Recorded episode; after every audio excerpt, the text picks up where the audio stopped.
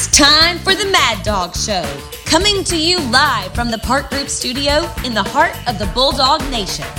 The Mad Dawg Show is proudly sponsored by The Sanford Company, Fincher's Barbecue, Sellers Construction, Go Clean Co., Cherokee Brick, Progressive Communications, J. Lee Attorney at Law, Ortho Georgia, Pelicano Construction, Jags Pizzeria and Pub, Bibb Distributing, the Butler Auto Group, the Park Group, Corporate Connection, the Dawgbone, and Bulldog Illustrated. Now, here he is, your host, the Mad Dawg. Welcome back. So, I'm going to dispense with the usual BS because I'm sick of it. I'm tired of coddling you, telling you what you want to hear because it's not fair to you and it's not fair to me, really, because the reality is we're not as good as we were last year. We're not elite, not yet anyway. But the good news is we've got plenty of time to become elite.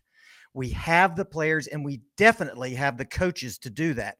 And just because this is a bye week doesn't mean it's going to be easy. It's not. It's going to be tough love. Look, I love our dogs. You know that. And I know that y'all love them too, of course.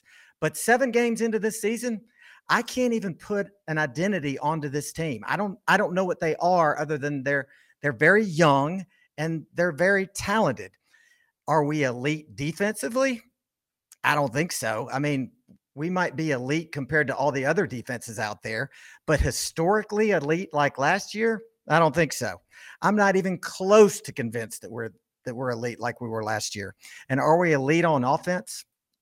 Probably not. I mean, look, listen, I, I'm just I'm trying to be honest here and we're in the trust tree. We're here where we can share our innermost feelings and emotions. And right now, I I'm kind of scared about this team. I I feel a little bit vulnerable about them. And if you're being honest with yourself, you probably are too. I mean, look, you probably feel the exact same way that I do. And so we're going to talk about the elephant in the room the big fat elephant that got slayed by a gang of redneck inbred volunteer hillbillies this past week. And we're going to talk about our fears, such as our inconsistent run blocking. Because if you haven't noticed that we're inconsistent with our run blocking, then you need to have your eyes checked. Our running backs are routinely met in the backfield by the opposition. So there's that.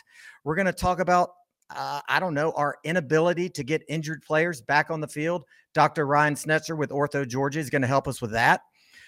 We're going to talk about what if we lose to that gang of inbred redneck hillbillies from the north. But what about if we lost to the lowly lizards of Florida first? And we have to talk about, get ready because this is going to be bombastic. It's it's heresy. It's it's borderline treasonous to dare think this, much less utter it. And that, my friends in the Bulldog Nation, is this terrifying thought. What if we don't make it to the SEC championship game? Huh? Have you thought about that? Okay, so everything is going on the table now. So let's start with the worst case scenario. Brace for impact because this is going to hurt a lot. What if we lose out? We lose to everyone including tech. Then what happens? Well, we go seven and five, and I'll tell you where we end up. We end up at the Wasabi Fenway Bowl. That's right.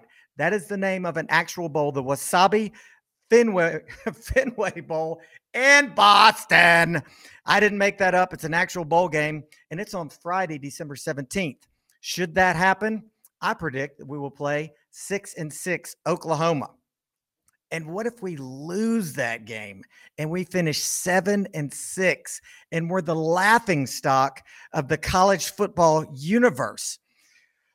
Okay, I warned you that first scenario is really bad. We had to get that out of the way. We had to face our worst fears, embrace them, and come to terms, and then move on to a slightly worser scenario. So we lose out, but we beat Tech and we finish eight and four. Still disgusting. I know. Now we upgrade our bowl experience and we go to the Radiance Technologies Independence Bowl in Shreveport, where we will be fighting it out with a seven and five Notre Dame, which I know is nauseating. But in this nightmare scenario, at least we would beat the panties off of those drunken Irish gingers by a score of 42 to 10. Next, a less worser situation. We beat Tech in Florida, but we still lose to Mississippi State. We still lose to Kentucky, and we still lose to Tennessee, and we finish nine and three. And suddenly we find ourselves in the Big Apple on December 29th for another bowl that is a mouthful the illustrious Bad Boy Mowers Pinstripe Bowl. That's right, we're in the Bronx and we're duking it out with New Yorkers, literally, because we play the 10 and 2 Syracuse men who are orange. The Orange Men. What does that mean? I don't know. You don't know either. But it means we win by a score of 50 to 7 to finish the year with 10 wins. But we would still just feel like the tallest elf in the room. So there's that. And now a scenario that we wouldn't necessarily puke on, but we would dry heave all over it painfully. We finished the season 10 and 2. Our two losses are to Kentucky and Tennessee. And now we go to the Tony the Tiger Bowl in scenic El Paso. Scenic El Paso are words I just uttered that are literally drowning with sarcasm because in the godforsaken land that is El Paso, we meet everybody's favorite mascot, the Beavers. The Beavers of Oregon State. Who likes beavers? Dogs like beavers. That's who. Our dogs will tear that beaver up, y'all. And once our dogs get that delicious taste of beaver on their lips, they will get worked up into a frenzy. And as a practical matter, getting beaver hairs out of your mouth is just simply no fun. At any rate, the dogs win 16 to 9. Dogs on top 16 9. Dogs on top 16 9. Attention, the next scenario is highly possible. We finished the season 11 and 1, but our only loss is to Tennessee. However, Tennessee runs the table. They're 12 and 0. So we don't go to the SEC championship but hold on a second, because in the West, in the SEC West, another team is 11 and 1, and it's not Alabama, it's Ole Miss. And so while they lose the Egg Bowl to Mississippi State for their sole loss, they also beat Alabama, thus giving them their second SEC loss. So now Bama's sitting at the house at 10 and 2. No SEC championship for them. Tennessee beats Ole Miss in the SEC championship. Ole Miss doesn't make the playoffs because now they have two losses. Ohio State does make it because they run the table by virtue of their joke of a schedule. Tennessee, of course, makes it because they ran the table. And the fourth college football playoff team, well, that would be us. Why? Our competition would be Michigan, who will have zero quality wins. Possibly TCU, but they will probably stumble at least once somewhere and there's a remote chance that it would be UCLA. They play Oregon this week. Oregon's probably going to beat them. And of everybody that could possibly jump us, it ain't going to be Oregon. And I think we all know why. So all I'm saying is, is get ready to be comfortable with being uncomfortable because in the next few weeks, listen, it's all going to come down to four games in 21 days. If we run the table, that's great because then the SEC championship is a de facto bye week. Whatever happens, we're getting in. And again, what do I think is going to happen? My glass is half full always. I predict that we're going to go 15 and 0 and that the mailman is going to win the Heisman. And that's right. I, I still believe that's going to happen. And that's why we still have the mailman for Heisman shirts. Heisman's are won in the month of November. They're not won in September. They're not won in October. So go to themaddawg.com, www.themaddawg.com, and get one of these shirts. Now, get yours, get it today, and let's get down to business. Let's get this show on the road. Get the picture, you guys. First, we rewind Vandy and we tee up the bye week. Second, it's the Mad Dawg Injury Report, sponsored by Ortho Georgia featuring former UGA offensive lineman Dr. Ryan Schnetzer. Third, Burt Hodges from the Dawgbone has stats to share. Next, it's a head fake because it would be, and actually it should be, the man, the myth, the legend that is Buffalo. But he is out sick. So then I pump fake because Dogger, our gambling guru, is off this week. He is deep in his gambling lab, crunching numbers for the world's largest outdoor cocktail party next week. And lastly, we're going to round it up with me doing some ranking and some raving about the ratings, the rankings. First, let's go to last week's game. So, Vandy, do we really even want to rewind this game 55 to nothing? I mean, we've beaten them in the last two years a combined total of 117 to zero. That's the second worst beating for two years in SEC history. Vandy sucks at football. That is not news. That is not a revelation. They hurt our strength of schedule every year. I got a crazy idea. Why don't we replace Vandy with Texas A&M? Texas A&M is a team that we have not played the entire time they have been the S in the SEC, and that is 10 freaking years and that makes no sense. But I digress. Look, I'll shoot you straight. Once again, I was in the Sanford Company Skybox. Thanks again to John Neal and the entire Neal family for that. And so I'm up there, and the complimentary candy bar is more interesting than the Vandy game. The, the bottomless Starburst jar distracted me. Then Champ Bailey came by to say hello, and he's a big distraction. Champ Bailey is a stud.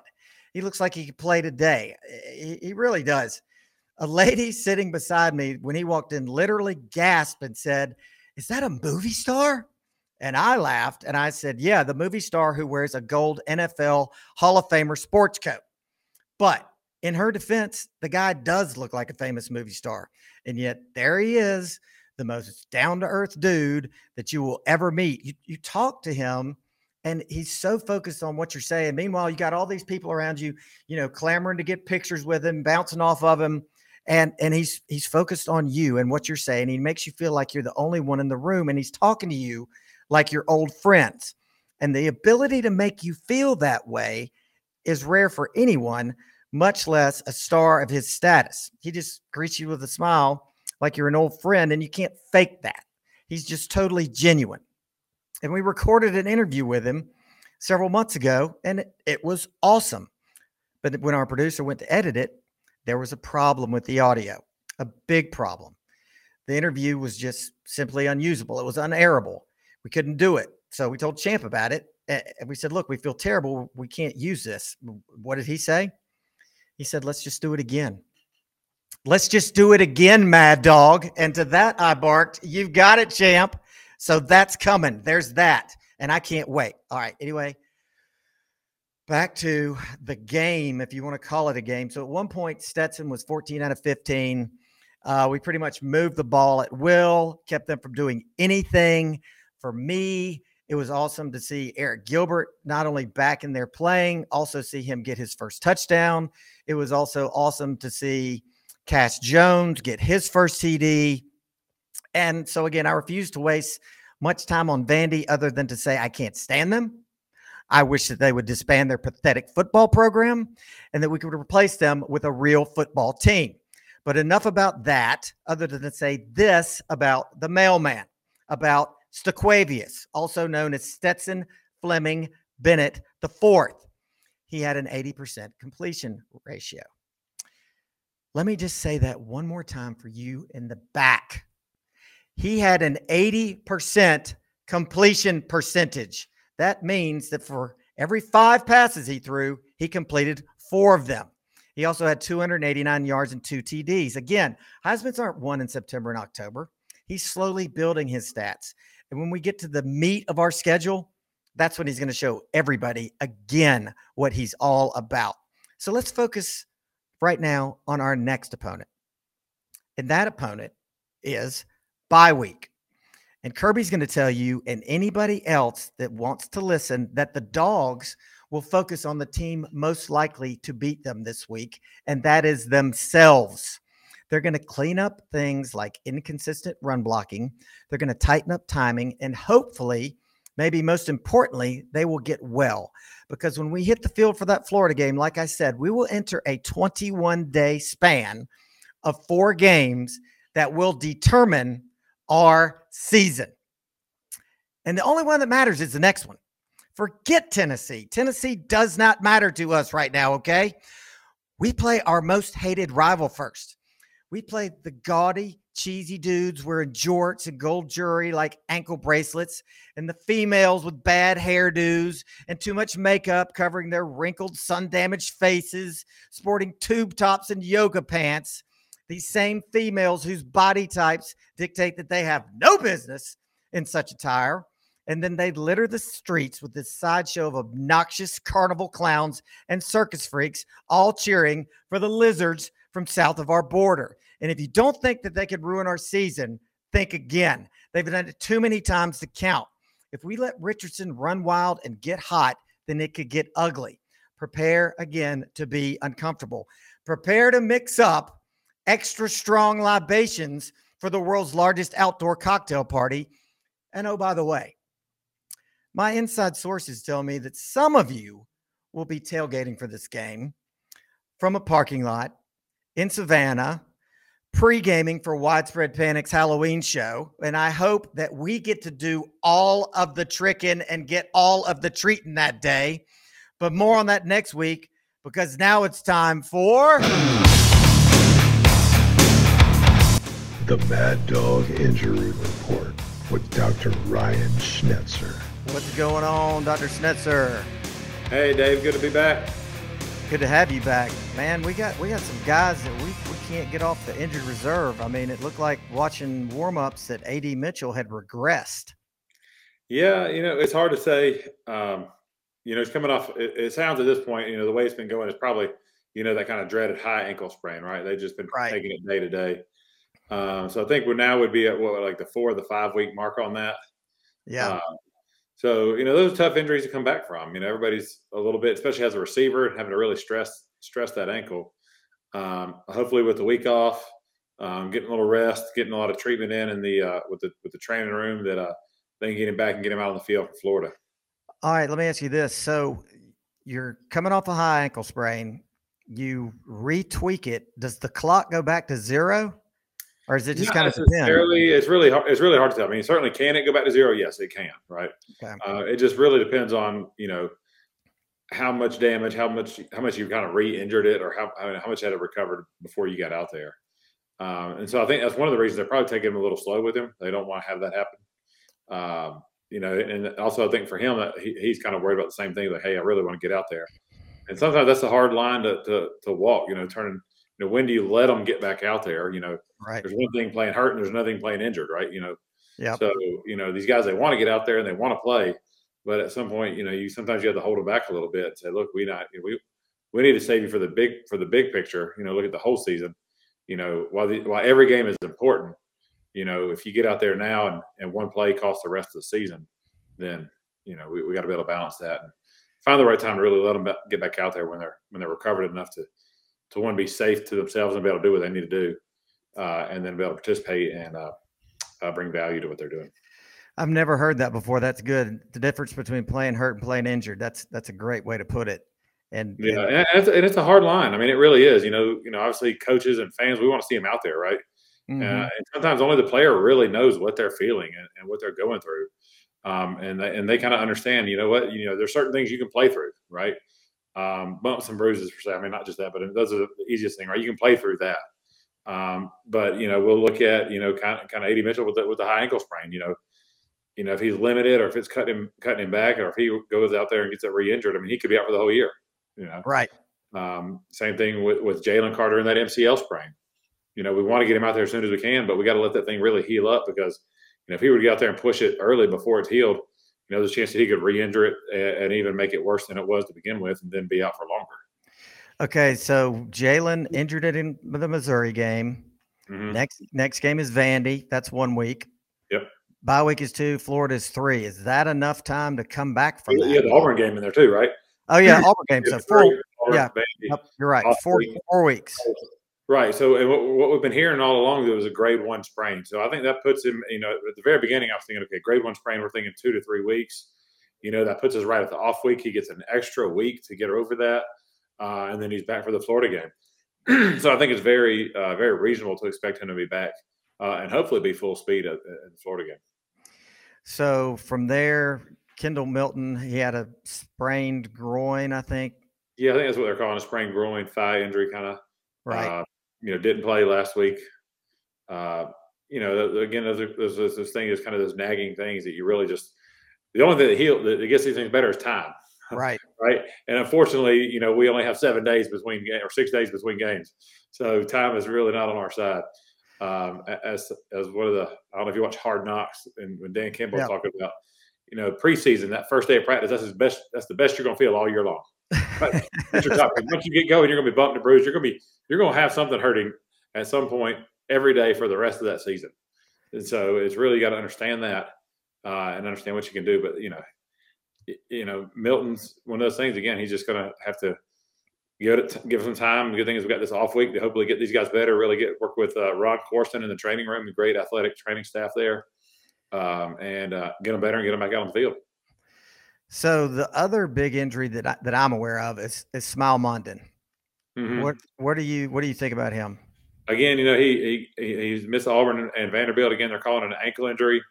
You know they're very tight tight tight lipped about you know exactly what these are. You know we've talked about it before, kind of the dreaded high ankle sprain, right? You know you look at a minimum of six weeks with that. Uh, you know, so I think you know he's missed two games, got an off week. We're at week four next week. Uh, it's really just going to depend on on what it was, what type of injury it was, and we still don't really know what that what that is yet. All right, when you have a high ankle sprain, how does that typically happen? Is it you're pushing off? Is it somebody hits your ankle? It's several di- different mechanisms. Usually kind of it's going to be kind of a rotational injury. Uh-huh. So if your foot's planted and you turn, and it's really like a tear or a stretch of the ligaments between the two bones in the in the lower leg. Okay. Uh, so it's called the interosseous membrane. Exactly what it's called. I mean, it's that it's the kind of like the connection between the, the the tibia and the fibula at the lower part of the ankle. Um, and you know, then there's certain degrees. You know, is it a complete tear or is it you know it's a stretch or an injury? But you know, it just takes a while to get over that. So, but it normally it's from a, a, plant and then a turn or or somebody maybe grabbing their leg and turning it. You know, I'm not saying somebody purposely did it, but when they're getting tackled and they're getting grabbed, and that can happen that way. Um, gotcha. Yeah, I'm, it's it's just one of those things where you know you hear about it all the time, and then I've never really thought about, or you you never really see that that happen and and, and go, okay, yeah, he definitely has a high ankle sprain based on what just happened. Yeah, it's really, I, I, you know, it's hard to say when you see them happen in person. It's really hard. You know, occasionally you can see, and, and from seeing enough of them, I can tell you, okay, that's definitely a high ankle sprain. Um, but a lot of times they're really, uh, when you look at them, they're fairly benign when you first see it happen and it's just kind of localized. Where is that? Where do they hurt? Right? Are they hurting more kind of towards the foot, kind of that low ankle sprain? Are they hurting higher up the ankle and going up the leg a little bit for the you know for that, for high ankle sprain? Gotcha. Uh, and unfortunately, you know they're a very common injury we see, um, and it, and it just takes time. I mean, you know, there's really not a whole lot. There was some, you know, a couple years ago there was a big talk with uh, Jalen Hurts, and I think Tua had the surgery on their ankle for the high ankle sprain. Right. Uh, you know, I don't think that's really an indicative procedure or something that should be done. Um, certainly, there are people out there doing it. Obviously, you know, the guys in Athens aren't really pursuing that, which I think is probably a good idea. But uh, so that's kind of controversial then to some aspect because you're you're just all you're doing with that is, is, is a procedure to get them on the field quicker. Correct. Yeah. So they're basically going in and putting what they call a tight rope, right? Basically between the two bones. So they're drilling a hole through the bones, putting uh, a piece of rope uh, between them and pulling it tight to to recreate that that interosseous uh, membrane, that ligament between them. Um, so you know, obviously, it's a fairly straightforward procedure, but it's also it's a procedure, and with any procedure, there come there are complications that can happen, right? Right. And so, putting somebody through that type of procedure for an injury that really doesn't require that's going to get better on its own with just time. Uh, so it makes it kind of a, a very controversial, uh, you know, procedure to be done. I didn't know we were going to get into controversy today. I love it. yeah. Well, who else is on your injury list? Is there anybody else that you're watching that you're concerned you know, about? You know, obviously we saw Arian Smith come back. You know, he, he's playing. You know, maybe a, maybe a little slow. I think a little hesitant out there still, but it's good to see him get it get back out there and yep. uh, and making some plays. Um, you know, I think that's really about about it. I think we talked, touched on most of it. Yep. You know, yep. obviously the Ladd McConkey went down, right? It was like another ankle injury, and I think uh, uh, Coach Smart after the game said he he thought that if you know if it would have mattered, he could have gotten back in. Okay. So it didn't sound like it was too much. Again, uh, they keep things pretty tight-lipped, so we, we don't know really what it is. Um, you know, he was able to walk off. Did have a pretty significant limp there, um, and they obviously kept him out for the rest of the game. So you know that's one to watch. You know, good thing is he's got a week to recover, and then another week to get ready for the game, and then um, so we'll see where we are. But you know, certainly the receivers have been banged up this year. You know, that's where I feel like the majority of our injuries uh, have come at receiver uh, to a, to you know position that we were already kind of thin at to begin with. Yeah. So it really kind of kind of hurt us. I think hurt the offense, um, kind of coming together and, and and gelling a little bit, having you know multiple different people roll through there. Uh, so it'd be nice to get get some guys back and get a little more stability to, uh, to the receiving corps. Yeah, absolutely. And and back to McConkey, if if Kirby's saying he could have come back in and played if he had to, that tells me that that's probably not a high ankle sprain. Exactly, that's exactly what you would think. You think it's a low ankle sprain, probably a very pretty fairly minor injury. Um, then I think in a big game he's back in there. Um, but I think a game like that where we we had it well in hand, you know, holding him out, giving him rest, not letting him uh, aggravate it anymore was was a good call. Yeah, I mean, if anything, it feels like a lot of times we're leaving our starters in there too long. Yeah, you know, you certainly want to keep them in there, keep them fresh, and you know, um, you know the the only way to get better is to get out there and get more time in there. You know, and it's hard. You've been beating up on each other in practices for since August. You know, so it's nice to get out there and hit somebody else. Right. You know, then, then you want to get those second guys in there, right? You know, because of these injuries, you got to have somebody in there ready to go, and you want to have those second and third string guys. You know, had some real game time reps. Um, so it, you know, again, it's it's a line you got to you got to balance. Um, you know, you want those first string guys to get better and, and, continue to improve, but you also want those, you know, those younger guys to, to learn what to do. So, you know, when when do you put them in there, right? I mean, it's hard. It's hard. Obviously, you know, you try to get them in, you know, into meaningful playing time. So you want to get them in earlier in the game, third third quarter, right? You know, fourth quarter into the game. Both teams really have their second string in by then. So, is that really meaningful playing time? I mean, a little bit, but still, they're not getting those reps against the first team, first uh, first team guys for the other team. True. Um, so, you know, again, it's it's just one of those decisions coach has to make. You know, uh, obviously you got to balance that with with the risk of injuries. Um, but I mean, it's football. Injuries happen. Uh, unfortunately, I mean, it's a uh, it, it's a it's a great sport, but it, it's brutal. It's hard, and, and you got to understand that.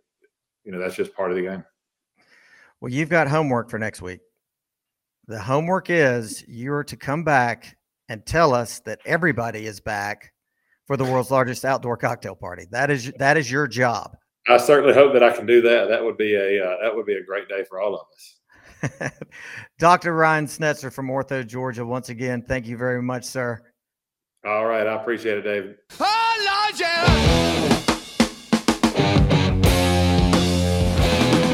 It's time for this week's lowdown with the Dog Bone Report. Welcome back, Burt Hodges from the Dawgbone. How you doing, my friend? Mad Dawg, how you doing? Man, I'm good. We're seven and zero. We're undefeated, and we're number one, and we're the reigning national champs. So I don't know much better I could be. And a bye week couldn't come at a better time. You it know? really, really couldn't. I mean, just listen to that injury report. All the guys have been out for weeks that we really need to get back for this four game stretch. I mean, yes. man, this this bye week couldn't come at a better time. I, I could not agree more. You know, it's we it's time we can take a little break, savor where we're at. I think before we basically run the gauntlet. Yeah, and you know, I'm glad you know after th- that scare we had with Kent State, Missouri, that we've kind of bounced back these past two weeks, and we start to where you know there's things that were going wrong in those two games. We're kind of figuring out.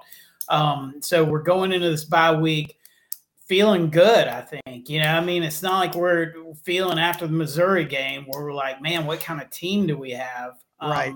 You know, we kind of, yeah, looking back on it now that we're seven games in the season, you know, those two games were really just anomalies, I think. And, you know, we had a lot of things go wrong that had to go wrong to keep those guys in the game. Um, mainly turnovers. You know, we turned the ball over, what, five or six times in those two games. um, you know, we're going to keep teams in it doing that. But if we play our game and don't turn the ball over, um, not many teams are going to be able to hang with us. I agree 100%. So, you know, we talked about the fact I, I read an article, I think it was on the Dawgbone, uh, that, you know, Tennessee's probably going to be a 330 game. We know that Florida's going to be one. What other Mhm. kind of what other kind of stats and factoids have you dug up? Well, um, you know, a few weeks ago when I was on, we had discussed the the ultimate stat, that stat that tells you whether you're a national championship contender or not, and that's net yards per play. Right. And I told you back then that it kind of had to cycle through a little bit. We had to get, you know, at least midway through the season before you could start to really see the cream rise to the top. And um, and it has now. I mean, we're at what week seven. So, you know, the teams that are contenders, they're starting to show up in that net yards per play. Um, and there are really four teams at the top right now.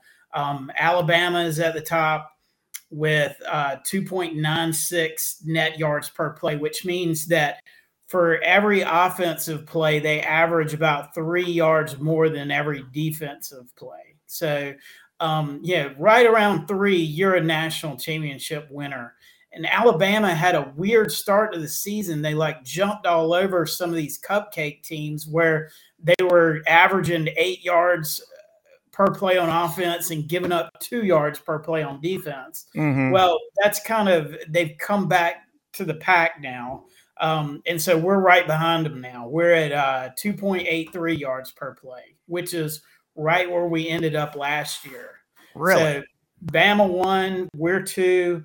Um, surprisingly, Ole Miss is three. They're at two yards per play. okay. And um, the the the guy get the picture. He posts this every week, and he says to be in the college football playoff, you need to be above two. If you're above two, you're probably a, a CFP contender. If you're above two and a half, you're probably national champion.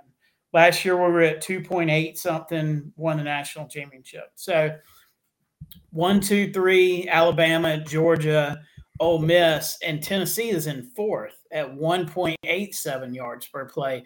And really, the primary reason is because their defense is just giving up so many yards. I mean, their offense is great, obviously, but defensively, they're giving up five and a half yards per play, whereas we're giving up 4.4 yards per play.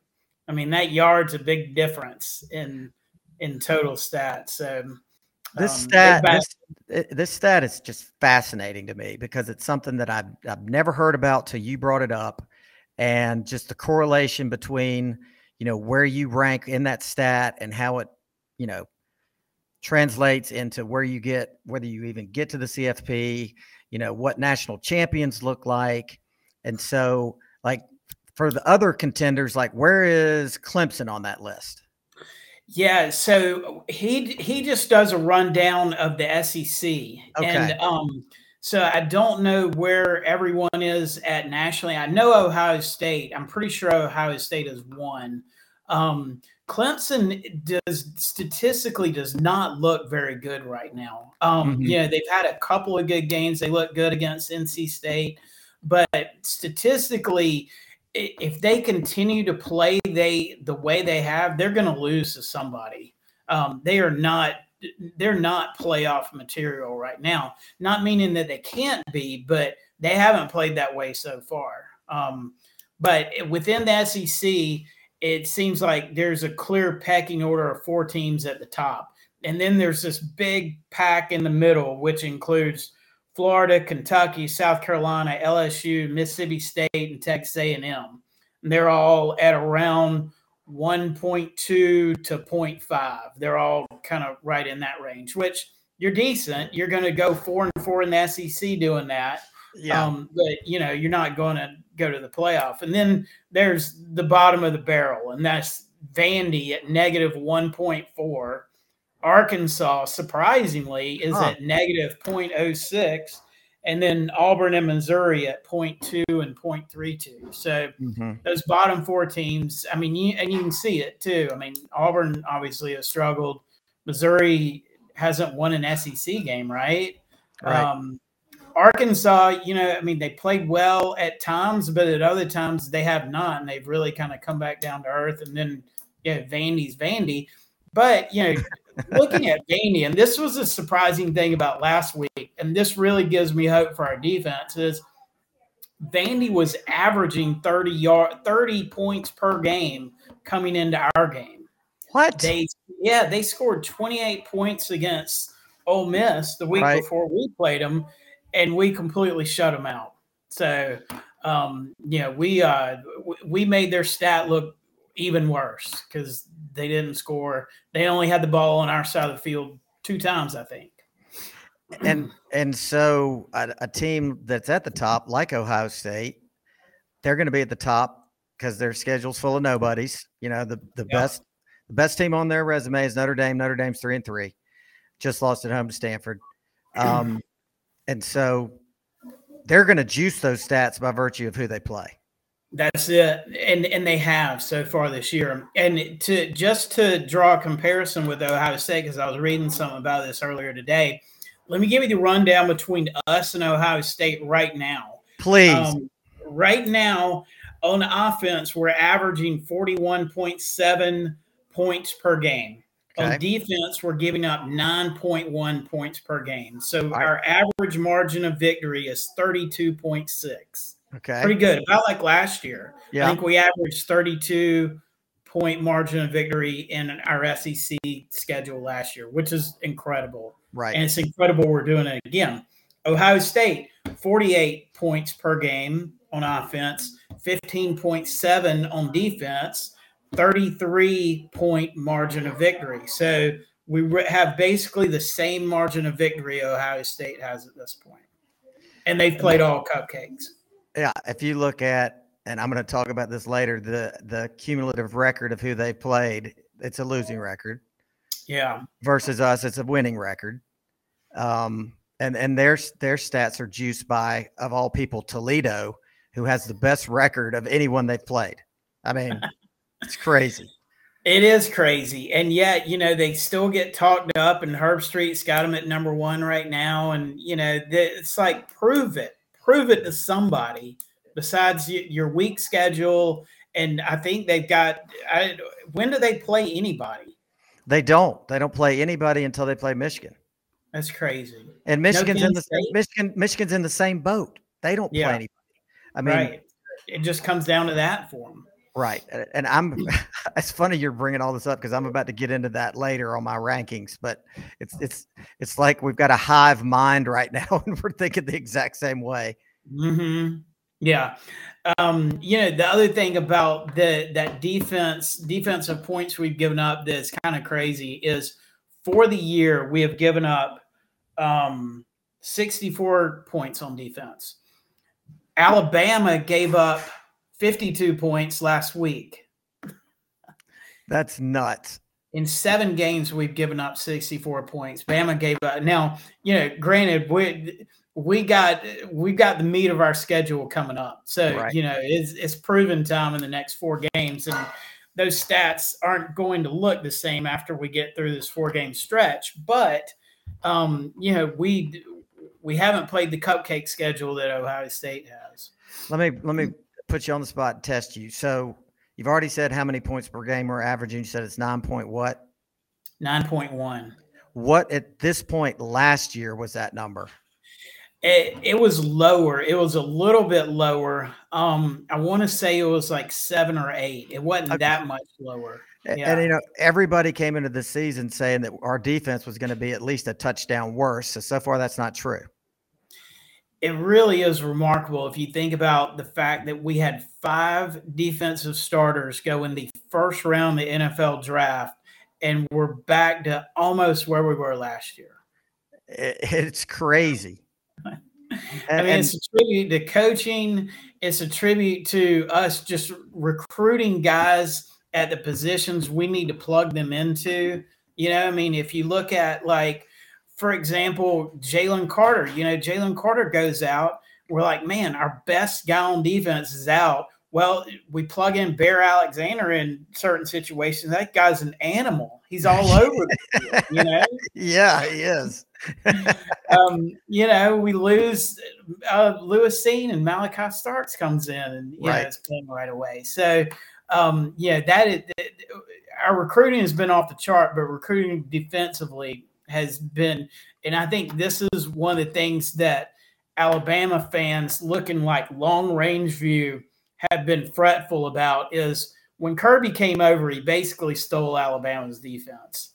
And what we're doing now on defense is what they used to do, which is have five or six guys go in the draft and then come back and dominate again on defense the next Right. year.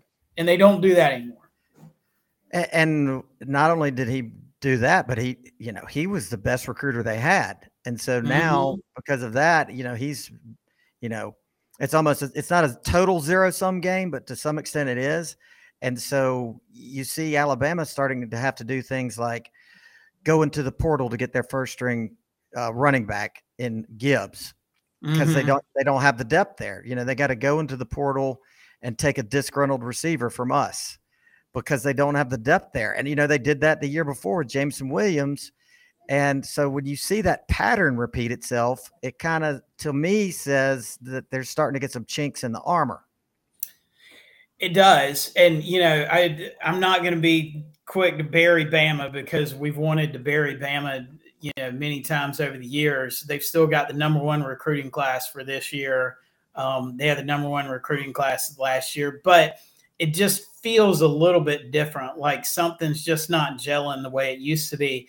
And you know, if you listen to a lot of Bama fans, they, I mean, they are really down on the coaches. Like the Yeah. Pete Golding, they are really down on. Bill O'Brien, they're really down on.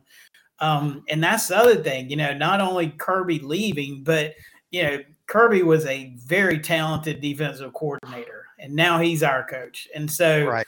Whoever they plug in at defensive coordinator is not as good as Kirby Smart is at Right. D coordinator. So, Right. um, and it's obvious now. You know, I mean, who knows how many points we're going to give up to Tennessee, but um, Kirby will probably be beside himself if we give up 52 points to him. Yeah, I just don't see that happening. Uh, it was, but it's so hard to fathom an Alabama defense giving up 52, and they did it. And, and Tennessee made it look easy. They did. Um, you know, it was really surprising that they that guys were so wide open that their secondary looked so bad, and Bama didn't do themselves any many favors. You know, I mean, we had our game on at the same time, and so I was flipping back and forth. So I didn't watch everything, but you know, just watching the penalties, the the muff punt, you know, things like that. I mean, they they did everything that they could to to keep Tennessee in the game if they wanted to put it away. The punt was inexplicable. I mean, eh, but it was so awesome because anytime you could get a good Saban rant on the sideline where he's just, you know, going bananas, it just, it just makes me feel all warm inside. I mean, it's It really does, you know, because those are the things that break games. You know, I mean, if you look at like Kent State, for example, you know, McConkey muffs that punt, and it's just one of those things that's going to keep the other team in the game. And Right. Saban knows that, and he's watching that stupid play, and he just loses his mind on the sideline because he knows this is a play that turns the game. You know, right. Yep. But you know, they they got basically got it back on that fumble towards the end where it just felt like Right. Tennessee was about to just hand it to them. Yeah, yeah. Well, it sets up a, a great, great matchup in Athens. I can't wait for it. And you know, it's about time. I mean, you think the last time Tennessee beat a top ten team was us in two thousand and six, and that year we didn't deserve to be a top ten team. We ended up not being one, but we were when we played them. And um, yeah, sixteen years is a long time. So those guys are pretty pretty fired up right now. But but Burt, we've gotta we gotta focus on Florida first We do, yeah. because I mean, they we got we got to we got to focus on all four of these games because you know, I mean, this is a this is a, a pretty tough stretch. We haven't had a stretch like this in a while where we go Florida, Tennessee, ranked Mississippi State, ranked Kentucky both on the road. You know, all four of those games, you know, are going to be challenging. And it's in a 21 day span that we do that. Which is why I was saying, thank goodness we have a bye week and we can get everybody healthy. And, you know, I mean, really, my main hope out of Florida is just let's get a W and let's stay healthy because we need all those guys who are coming back.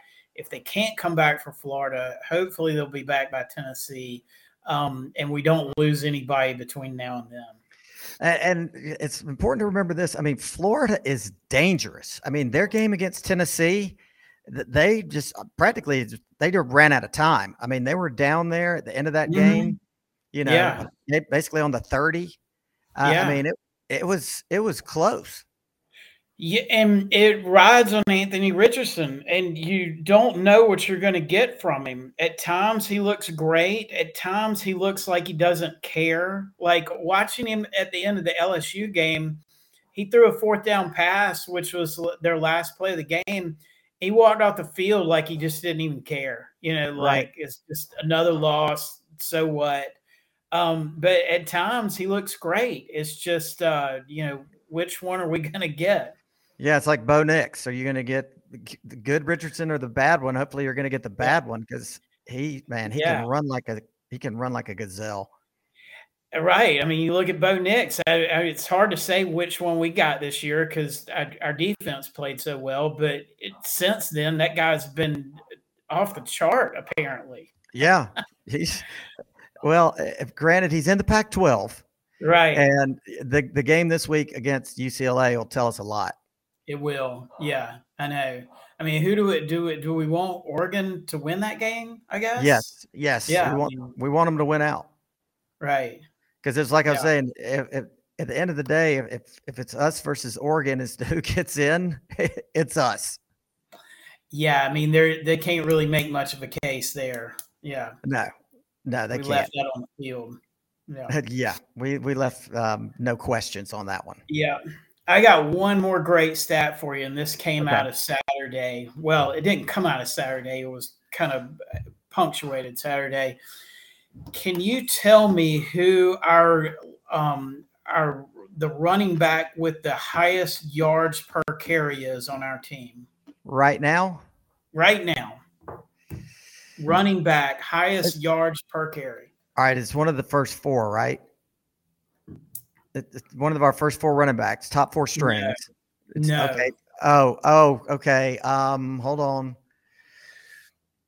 Is it Cash Jones? It's Cash Jones. It is wow. Cash Jones. That guy is averaging a ridiculous 22 yards per carry right now. what? How many carries does he have? Two.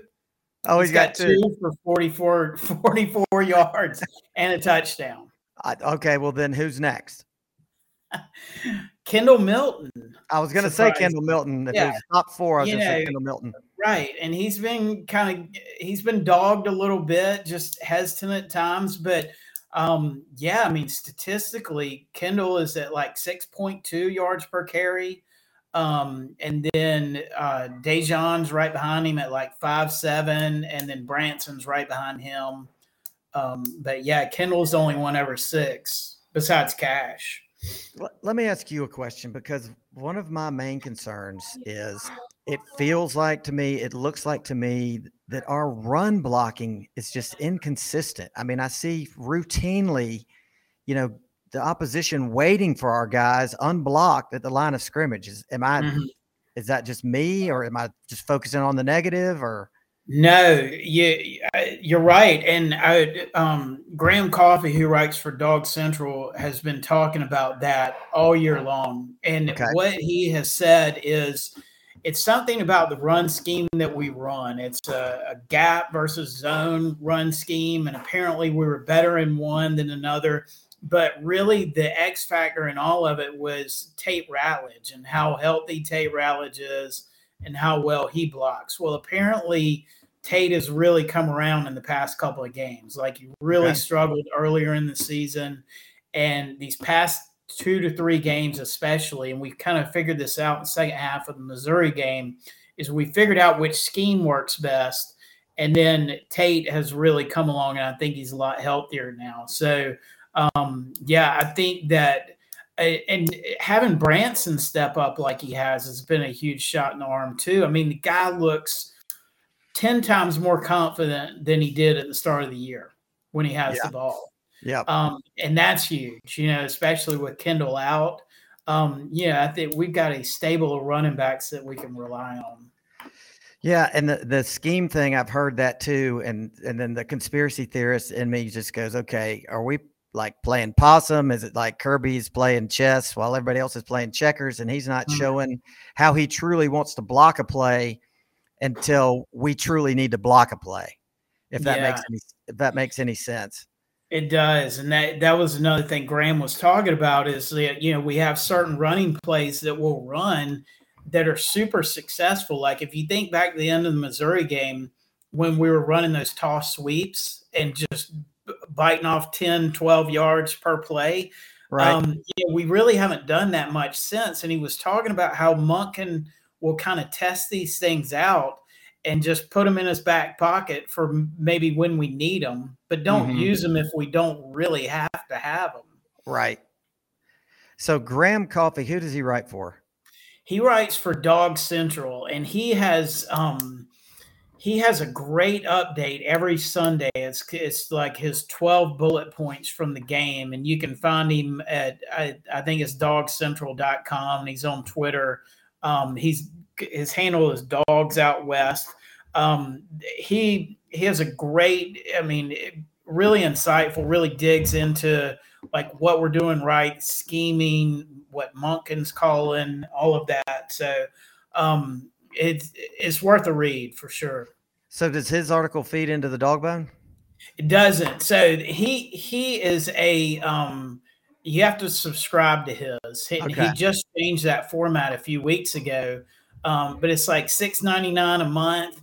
Um, you know, there are a few guys that I would recommend paying the money to read. Um, and Graham Coffee's one of them. Seth Emerson at, at the Athletic. If you get if you don't get the Athletic, Seth Emerson um, does a great job. Ob- obviously, UGA Rivals does a good job. But uh-huh. if you don't want to go the pay route, Senator Blutarsky would get the picture on our site. It's free, right.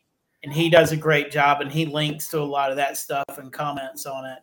Um, but yeah, Gr- Graham's twelve points on Sunday is is definitely worth the read. Yeah, I, I definitely like those guys at GTP. Um, yeah, they're, they're, they they put out a good amount of content. That guy's prolific. It's amazing. I mean, yeah. he is so consistent, and you know, he puts out six to seven articles a day, and they're all good. You know, he really he does a good job of you know. There's so much noise and information out there. He does a good job of kind of disseminating what we really need to know, what's important. Yeah. Yeah, he just kind of boils it all down to, hey, yeah. I know you maybe you've been hearing this, but here's the real deal. That's it. Yeah. Yeah. Oh, are you going to Georgia, Florida? Headed down there. Yeah, this is our annual Dawgbone trip. So this is year number 13, I think, for the whole crew. Have our annual meeting, discuss the upcoming year, and discuss who, have have everybody's annual review. Who needs improvement? Um, That's right. Action yeah. items. So, so, I guess this is um, the Hodges, the Wiggins, and the Jones families. Yeah, and Stephen Ham. And Stephen Ham. Nice. Yeah, right. So it's the four of us. Well, yeah. man, that, that yeah, is... we'll go over strengths and weaknesses. Steven's got a lot of weaknesses right now, so we'll have to discuss those while we're down there. But um, a SWOT, a SWOT analysis of everyone's strengths, weaknesses, opportunities, and threats.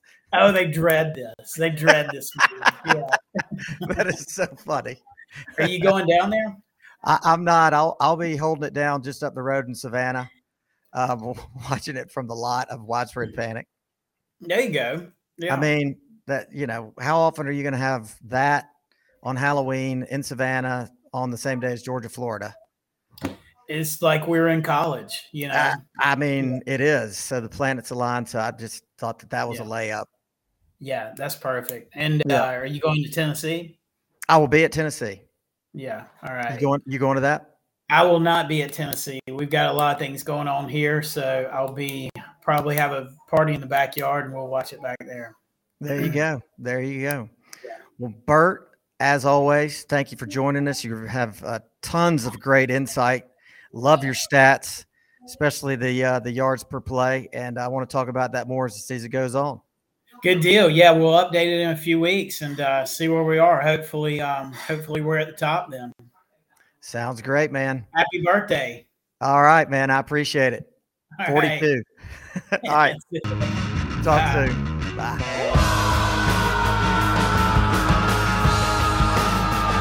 It's time for the Mad Dawg Top 12.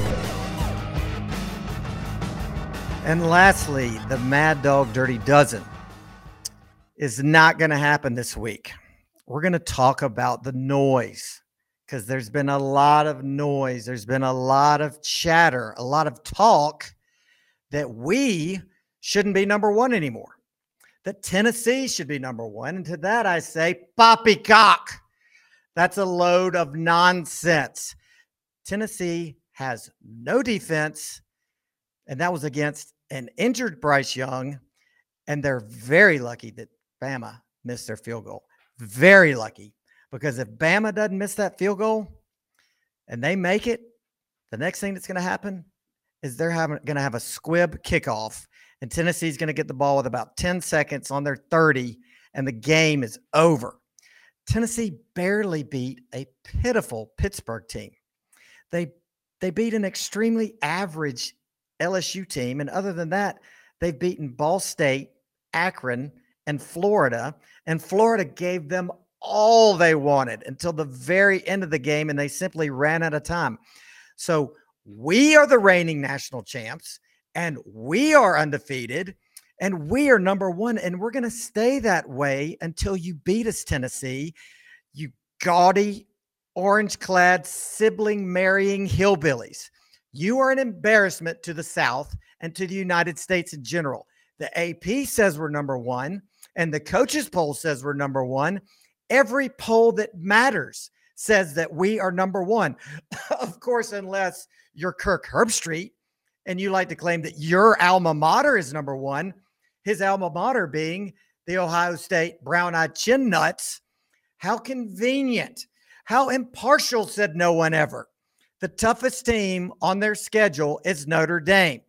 This Notre Dame is now three and three and just lost at home to Stanford.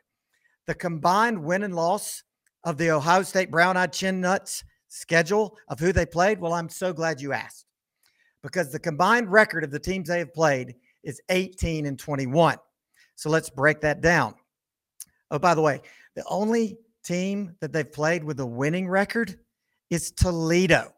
They skew it because they've got five wins against FCS teams. So pardon me if I'm not ready to anoint them as the kings of college football just yet. I'm going to have to see how they perform against their next Mickey Mouse opponent, at least. And that opponent is Iowa. Three and three Iowa comes to play Ohio State. Not impressed yet? Well, me neither. But they do play Maryland and Indiana and Northwestern. Powerhouses, they are not. It's like I'm making up this cupcake schedule. Ohio State literally plays a two game season. They play one game against Penn State, who I like to call the Pedophilia State Fighting Sandusky's. And Penn State this year is middle of the road at best. As always, trading on their logo, which, by the way, is a blank white helmet and possibly the most boring uniform ever to take the field. The other game in their two game schedule is against Michigan. Michigan is another team with a two game season. And by the way, their uniforms are the ugliest ever designed. Where am I going with this? Well, where I'm going is the level of competition matters.